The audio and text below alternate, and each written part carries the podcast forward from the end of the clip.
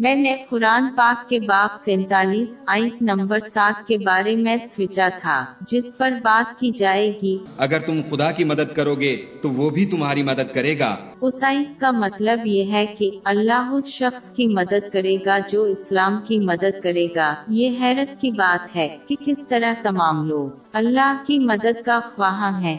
پھر بھی اسائی کا پہلا حصہ خلوص اطاعت کے ذریعہ پورا نہ کرے اللہ کے احکامات کو پورا کرتے ہوئے، اللہ کی حرمتوں سے پرہیز کرتے ہوئے اور صبر کے ساتھ قسمت کا سامنا کرنا پڑا۔ زیادہ تر لوگوں کا عذر یہ ہے کہ ان کے پاس نیک مال کرنے کا وقت نہیں ہے، وہ اللہ کی مدد کا خواہاں ہے پھر بھی وہ ان کاموں کے لیے وقت نہیں نکالیں گے جو اللہ کو راضی ہوں۔ کیا اس طرز عمل سے کوئی مانی؟ ملتا ہے وہ جو فرائض کو پورا نہیں کرتے ہیں۔ اور پھر ان کی ضرورت کے لمحے میں اللہ کی مدد کی امید کرے صرف بیوقوف ہیں۔ اور وہ جو فرائض کو پورا کرتے ہیں۔ پھر بھی مزید کام کرنے سے انکار کرے، انہیں صرف اللہ کی طرف سے محدود مقدار میں مدد ملے گی۔ ایک شخص کس طرح سلوک کرتا ہے، اللہ کے ذریعہ ان کے ساتھ سلوک کیا جاتا ہے۔ انسان جتنا زیادہ وقت اللہ کے لیے وقف کرتا ہے، اللہ کی طرف سے زیادہ سے زیادہ مدد ملے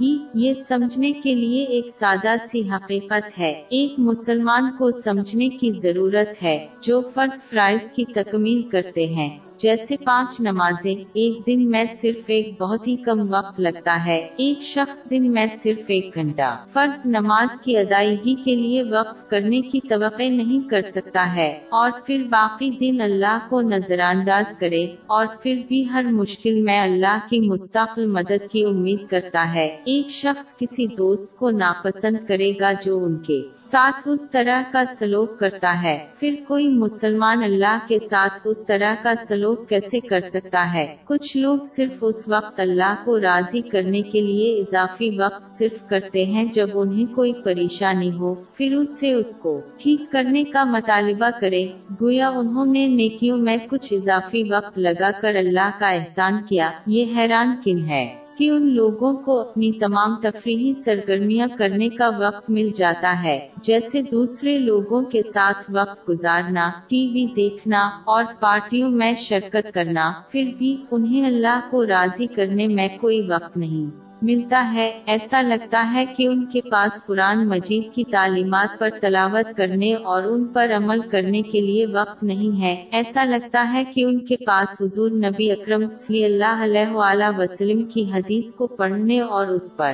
عمل کرنے کے لیے وقت نہیں ملا ہے۔ ان لوگوں کو پیسہ مل جاتا ہے۔ اپنی غیر ضروری آسائشوں پر خرچ کرنے کے لیے اس کے باوجود ان کے پاس پیسہ نہیں ہے۔ رضاکارانہ خیرات میں دینا اس کو سمجھنا ضروری ہے کہ اللہ ایک مسلمان کے ساتھ اسی طرح سلوک کرے گا جس طرح مسلمان اللہ کے ساتھ سلوک کرتا ہے۔ مطلب اگر کوئی مسلمان اللہ کو راضی کرنے کے لیے اضافی وقت لگاتا ہے، تب وہ مدد حاصل کریں گے جس کی انہیں تمام مشکلات کا۔ سامنا کرنے کی ضرورت ہے، لیکن اگر کوئی فرد فرائض کی انجام دہی میں ناکام ہو جاتا ہے، یا صرف اللہ کی خوشنودی کے لیے کوئی دوسرا وقت لگائے بغیر فرض فرائض کو پورا کرتا ہے، تب انہیں اللہ کی طرف سے ایسا ہی جواب ملے گا جتنا زیادہ مسلمان دیتا ہے، اتنا ہی وہ وصول کریں گے اگر کوئی زیادہ نہیں دیتا ہے تو انہیں زیادہ سے زیادہ لینے کی امید نہیں کرنی چاہیے۔